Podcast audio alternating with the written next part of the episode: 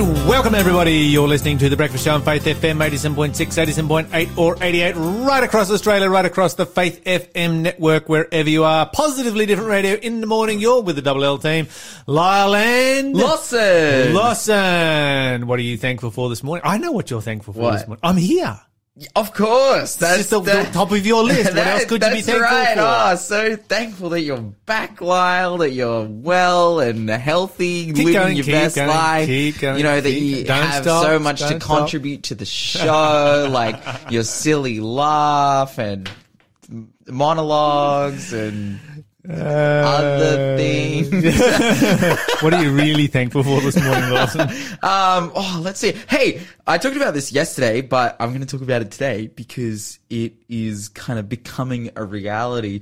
Um, I'm a part of the Adventist Youth for Christ, uh, podcast this year. So basically we have the Advent AYC. It's like the, the conference that runs, I believe it's in January this, it's going to be in January next year. Yes. And they have a Road to AYC podcast. I'm featured on it and the first episode drops tonight and we're talking all about witnessing, talking all about how that applies in, in our context, in pretty much every context, but you know, it's young adult, uh, young adult kind of voices getting into it. So Fantastic stuff. Sounds super exciting. uh, yeah, I, I'm super keen. Like it's gonna be, it's gonna be really, really awesome, and, and I'm super glad to be a part of the project. What are you grateful for, Lyle? Oh, well, I'm, I'm I'm here, which is good. That's always positive.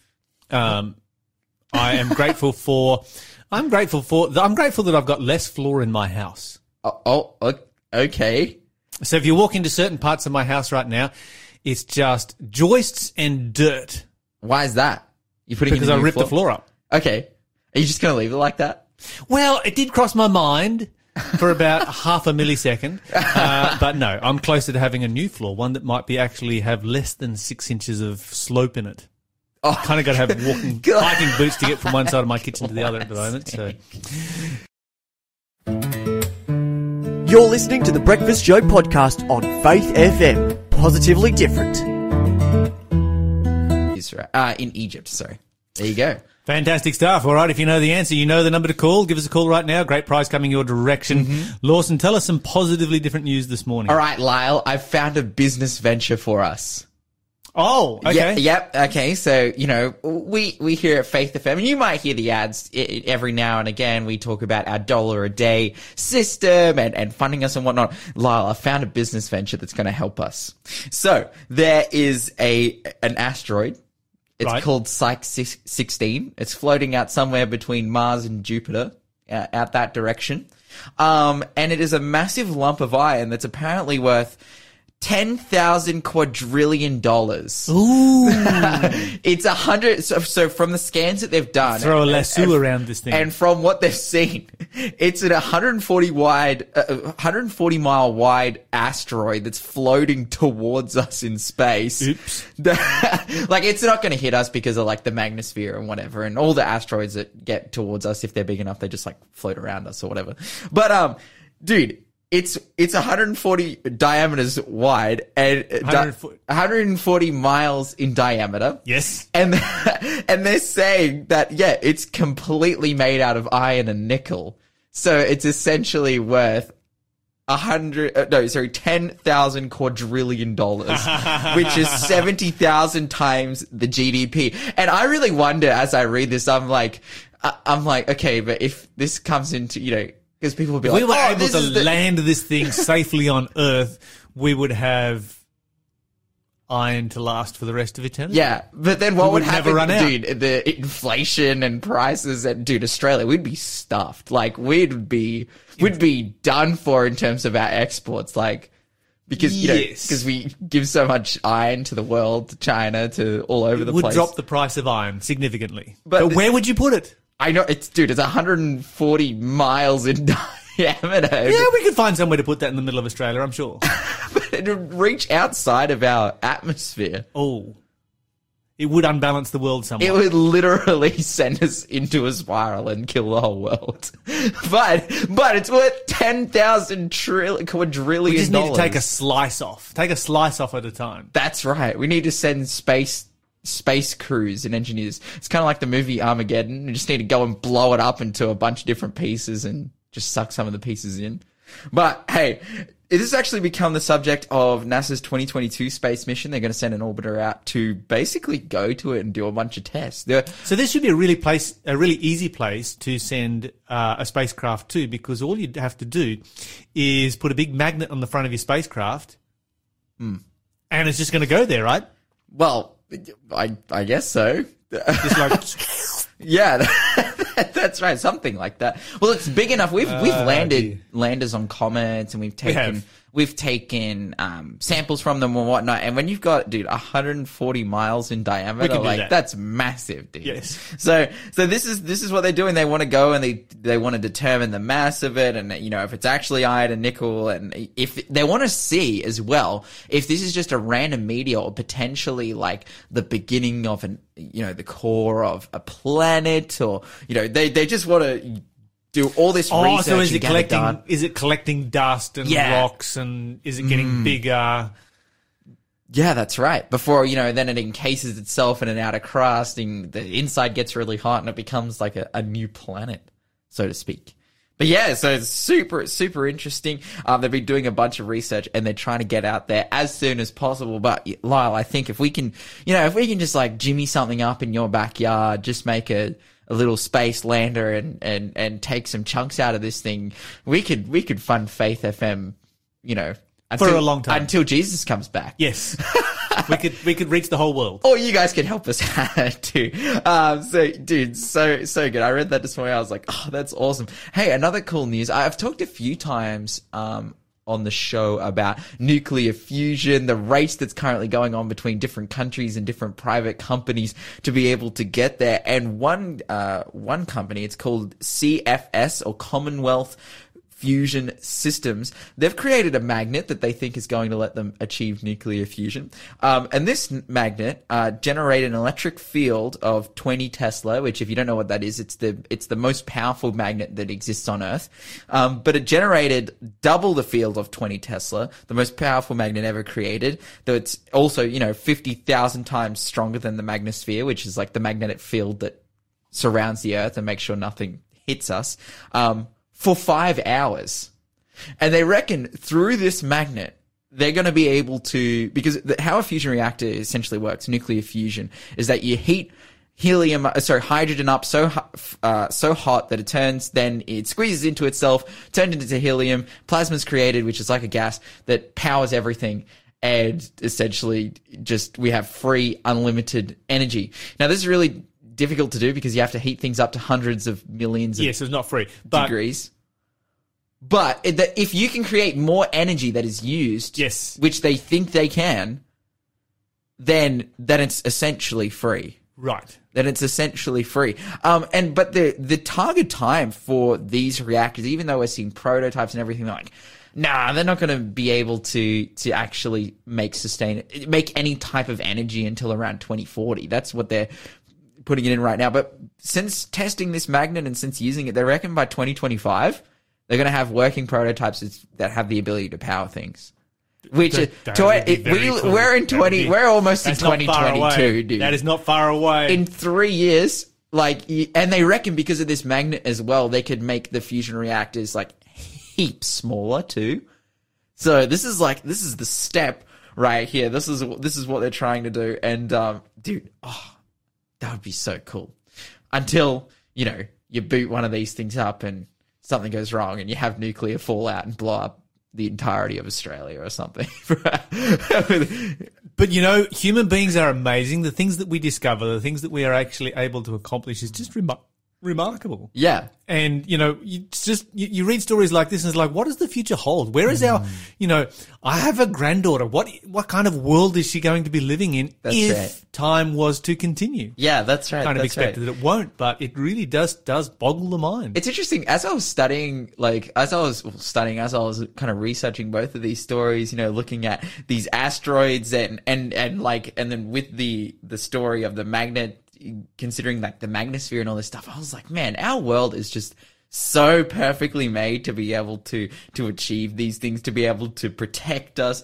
Um, and and I believe because it is made, it's got us in mind. And one of this really epic story that's gone worldwide that really highlights God's creation from right here on the Sapphire Coast in New South Wales, basically southern New South Wales. There was a um, over, I think it was yesterday, there was a pod of whales what they call a super pod of Oh. 80 whales Wow. all like together in the sea feeding and whatnot so they got a helicopter out there and they're filming 80. it from 80 whales You know, whales have to be one of the greatest success stories of uh, that, that we've ever seen of you know species that were driven to the brink of extinction but have come back, yeah that's right. come right back really well.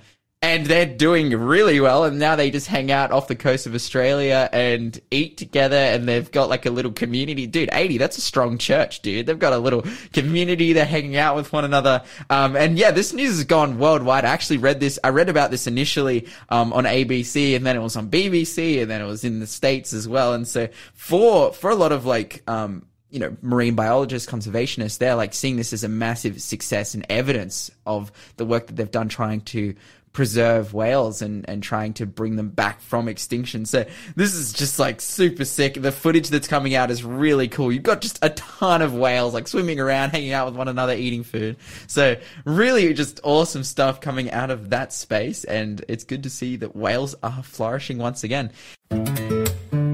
You're listening to the Breakfast Show podcast on Faith FM. Positively different. But right now, we're going to talk about gun violence in the United States. So this is a this is a hotly debated subject, and right. uh, what we've seen happen over the last twelve months has been a massive surge in gun violence, and we're just starting to see the stats and the research coming out uh, involving this, and particularly. Uh, what is concerning is the record surge in gun deaths amongst children. So children dying as a result of gun violence. And so uh, gun injuries in Houston have gone up by 50%, in Hartford, Connecticut by 300%, uh, in Fort Worth by 40%, in Me- Memphis by 60, uh, have doubled, sorry, and in Wisconsin have doubled. So these are just some examples. And this has all been over the last 12 months. Yeah, wow.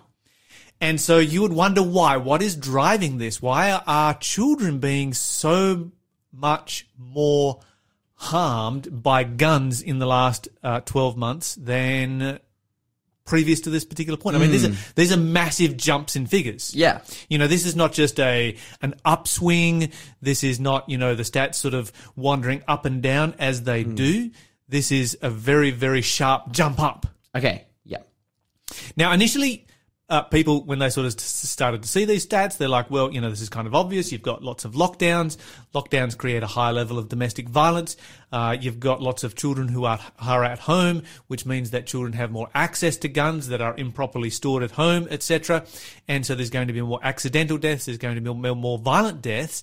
But what is interesting about that is that children shop ha- sh- shot at home has dropped to just 8%. Okay. Wait, wait, So wait. this is not children being shot at home that is driving these figures up. It's children being shot on the streets. wow. So this is not lockdown you're dealing with here. Hmm. This is this is really really serious stuff. It's a massive, basically a massive surge in street violence, and a lot of it is children who are caught in the crossfires. Very very rare that children are actually targeted by gun violence, and so it's usually crossfire or random drive-bys. Yeah, I want to ask the question: When we say children, what are we? Are we classifying that as people under the age of Under eighteen? under the age of 18. Yeah, well, which makes a lot of sense, like particularly in low socioeconomic areas, like where you've got higher levels of, you know, just street violence and gang violence and whatnot, and that being played out particularly in the United States between people with firearms. Um, yeah, there plenty of stories all the time of people getting caught in the crossfire, and I feel like since the heightened tensions of everything that happened last year, you'd definitely see an increase and upswing in that. So yeah, that's heavy. Okay, so let's continue on and let's look at for, look for some more causes for this. Okay, in the past, traditionally, uh, these kind of gun deaths have taken place at night.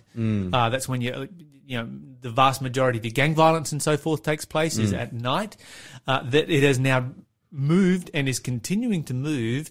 Uh, now 50%, half of these gun deaths are daytime shootings. Wow. So the daytime shootings on the streets. And so you have to ask, okay, what's what's causing, you know, the brazenness Yeah. of this? Because this is very, very brazen, you know, violence that is people are sort of very, very unconcerned about being, you know, tackled by the police and so forth because it's going around in broad daylight and shooting people up And then just driving off and and just yeah. driving up. Okay, so 330 teens were uh, surveyed in New York City uh, within high crime suburbs. 81% said that they had either been shot or shot at. Yeah. So this was across uh, five different high crime suburbs. 81% of teens had either been shot or shot at in the last 12 months. Um, across the United States, since the beginning of the year, there has been 13,000 gun deaths uh, for the first half of the year. So the projection is 26,000 for the year. If you compare that with last year, which was one of the highest, which was the highest uh, in the last 20 years, it was 19,000 for the entire year. Mm. So the projection is for 26,000 this year, 19,000 Wow. for last year. So this is really, really um, going up a lot, and homicides are up by 30% because, you know, gun deaths include, you know, accidental deaths, suicides, you know, Alaska has the highest uh, gun death rate of any state in the United States, but has a very low homicide rate. They just have a very high suicide rate. Um, and so, but homicides are up by 30%. Um, and research has indicated this has not been in relationship to a surge in uh, either gun sales or jail releases or bail reforms. And so, uh, the big thing that, of course, has changed is defund the police Yeah. you know, you look at those stats coming out of uh, New York City. Uh, you've got New York City, where you know those those, those five suburbs. You've got eighty one percent of teens who have either been shot or shot at. Uh, this is a city in which they have taken one point one billion dollars out of the police force Wow. and redirected it towards uh, what was it? Towards social workers, counsellors, and community violence interrupters. There's- I would not want to be one of those Oh, community that violence sounds like interrupters. the worst job. you go into a violent situation and you don't have pepper spray, pepper spray, uh, baton, taser, or gun. You're like, hey guys, calm down.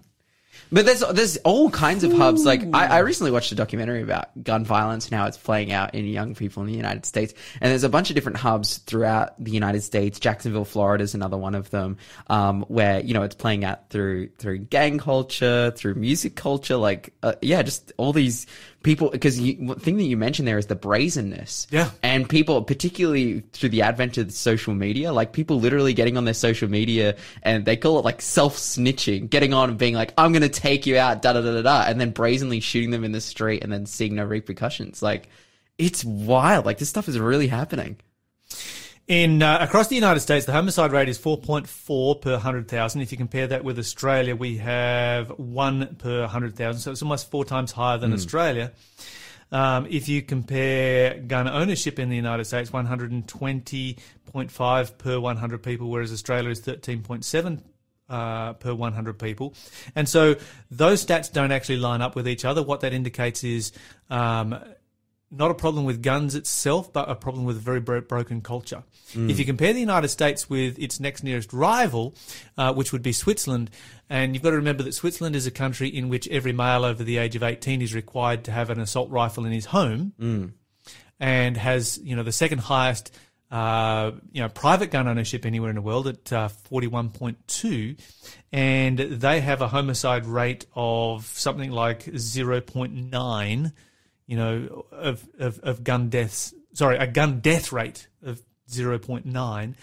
And so you have a very, very different culture between this. In fact, it's interesting to look at the countries that have the highest uh, numbers of gun ownership in the world. You've got Iceland, uh, Finland, Austria, Cyprus, uh, Canada, and Germany are the countries that have the, other than Switzerland and the United States that are right at the top, these are the ones that have the highest levels of gun ownership anywhere in the world. And yet, if you want to look for the highest homicide rates, you're going to go to places like, well, Venezuela comes in uh, at the top at 49.73 per 100,000. Wow. Um, Jamaica 35.22 per 100,000. And you know, they only, only have, you know, Jamaica has the same, has a, a much smaller, I should say, uh, private gun ownership at 8.1 per 100 than what Australia does. Wow. Wow. Okay. Yeah. Yeah. Much lower rate. This is a problem in our culture today, a problem of violence, and it tells us that Jesus is coming back soon. We need to be ready for him. You're listening to the Breakfast Show podcast on Faith FM. Positively different. Yes, and Darren has just texted through to say, can I just say I love your producer's taste in music? Hey, there you go. Go producer Shell. I think that was the second time in a row that we've had uh, um, some really positive We- comments through for Shell's music selections. It's so funny because we cop so much heat because we just say a bunch of stuff, you know, and, and Yes. whereas Shell is just universally praised by everyone for just being the best producer, putting in the best music. Like This is it's very true. awesome. Joining us on the phone this morning, it is Wednesday. That means that we talk to David Haupt. David, welcome to the show. Good morning, gentlemen. It's a lovely day up here where I live. Sun is shining. That's fantastic. well. We have the sun shining here today as well, which is nice because the last couple of days have been kind of rainy and dreary. Uh, you're up in the north of the state, I'm taking it? Please send us some rain. No, you It need some rain. Appreciated. Okay. Yeah, we need it. All right. We will um, we will send up prayers on your behalf and uh, see if we can get that organised for you, David. David, this Thank morning we're talking about something that is a little bit close to my heart. I'm going to share with you why. I grew up in a single parent home, and uh, when I was a teenager, at the age of 15, uh, my father remarried, and of course, you know, we thought that would just be like, you know, that's just that's what's going to happen, and we'll just continue moving on with life. It's not what happened. My brother and I ended up leaving home, and uh, this is in spite of the best efforts by everyone involved. Why is step parenting so challenging, and why is it that I mean? As kids, we kind of felt like we went through a divorce when this happened. What's what's going on with step parenting? This is a this is a big issue in our world today. It's very common. Uh, what can we learn about this one? Now, while there's great blessings in step parenting, there's also great pitfalls. And often, uh, couples, when they fall in love, uh, they do not think things through and they do not talk about things. And there's very clear uh, areas of pitfalls that couples need to work through. Uh, you know, when death happens in a in a marriage, or when mental health issues bring about separation, or infidelity, or whatever the situation might be, there is not just two people involved. Uh, when there's kids, there's the entire family that needs to be considered. And uh, when two people fall in love, that's not necessarily meaning that the kids also fall in love with that person straight away. So sometimes the greatest effort could be, you know, put in.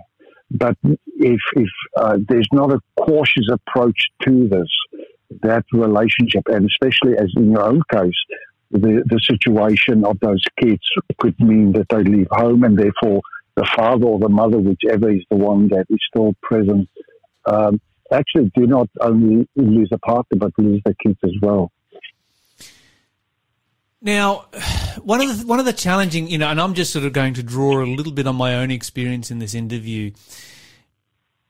My brother and I felt like we went through a divorce of kinds, and this would seem strange because we've got a you know stepmother coming into the home, and you would think that she's actually going to fill some kind of a a void to some extent. I mean, she certainly tried uh, to fill a void that had been left there, but we felt that the moment that she moved into the home, we just got cut off from our father. What's going on there?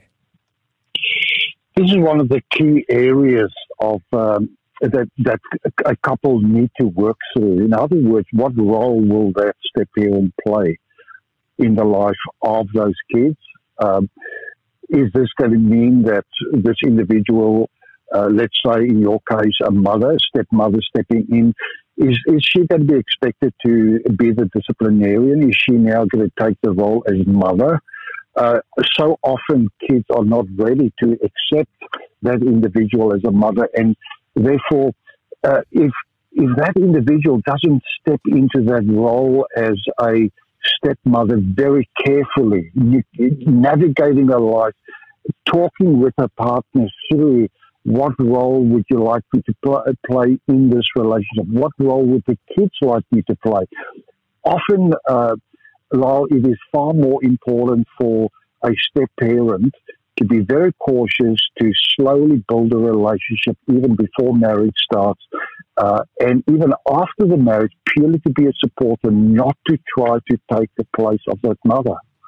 Because there's a biological, there's a DNA connection whether the mother is still alive or or passed on. There's a connection there, and in the child's mind, uh, their identity is with that parent and their father in, in, in, your case.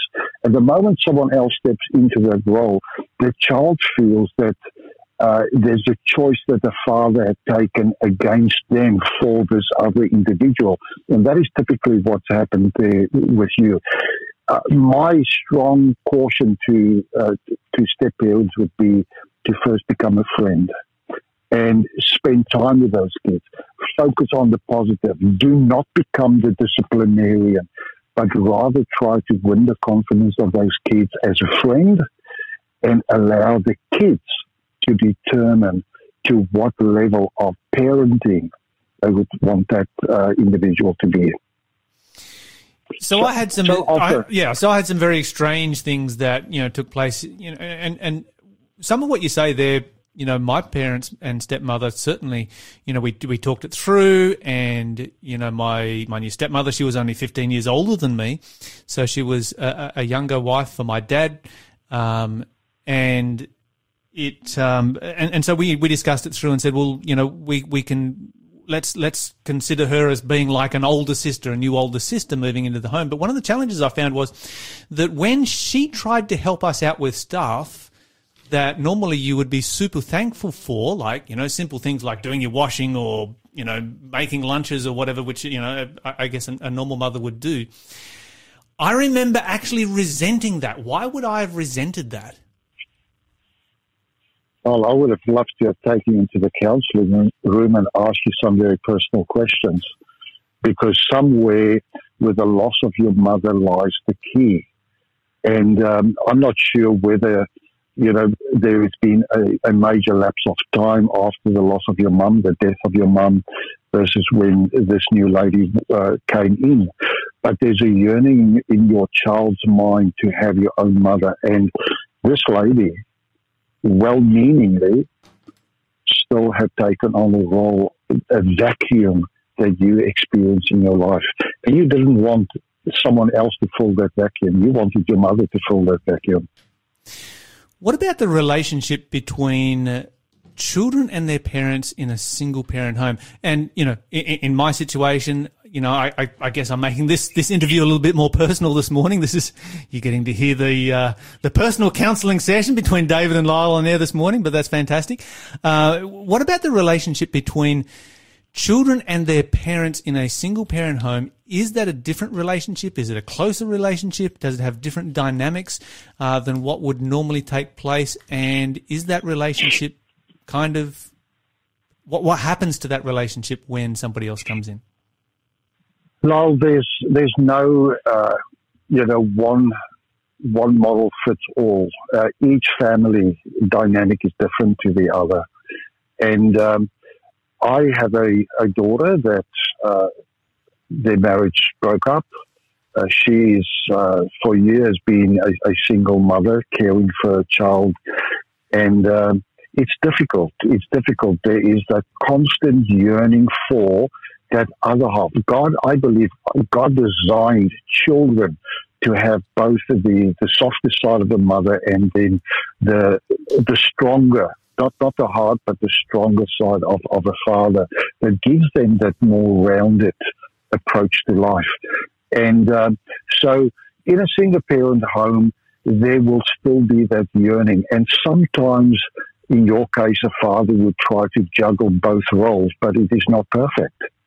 And uh, can manage that. But the mo- and, and, and therefore children grow very close to their parent. They've already lost one parent. They grew very close to, to the other one. Now there is someone else stepping in to the father's life, which in other words, in the child's mind, is taking the father away from them.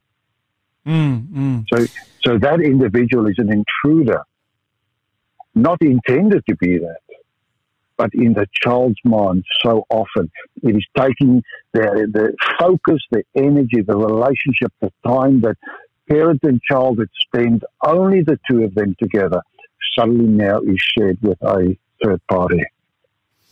It uh, and I guess in many ways my experience was somewhat atypical. I think the majority of single parent homes in Australia would have single mothers rather than single fathers. Would that be correct?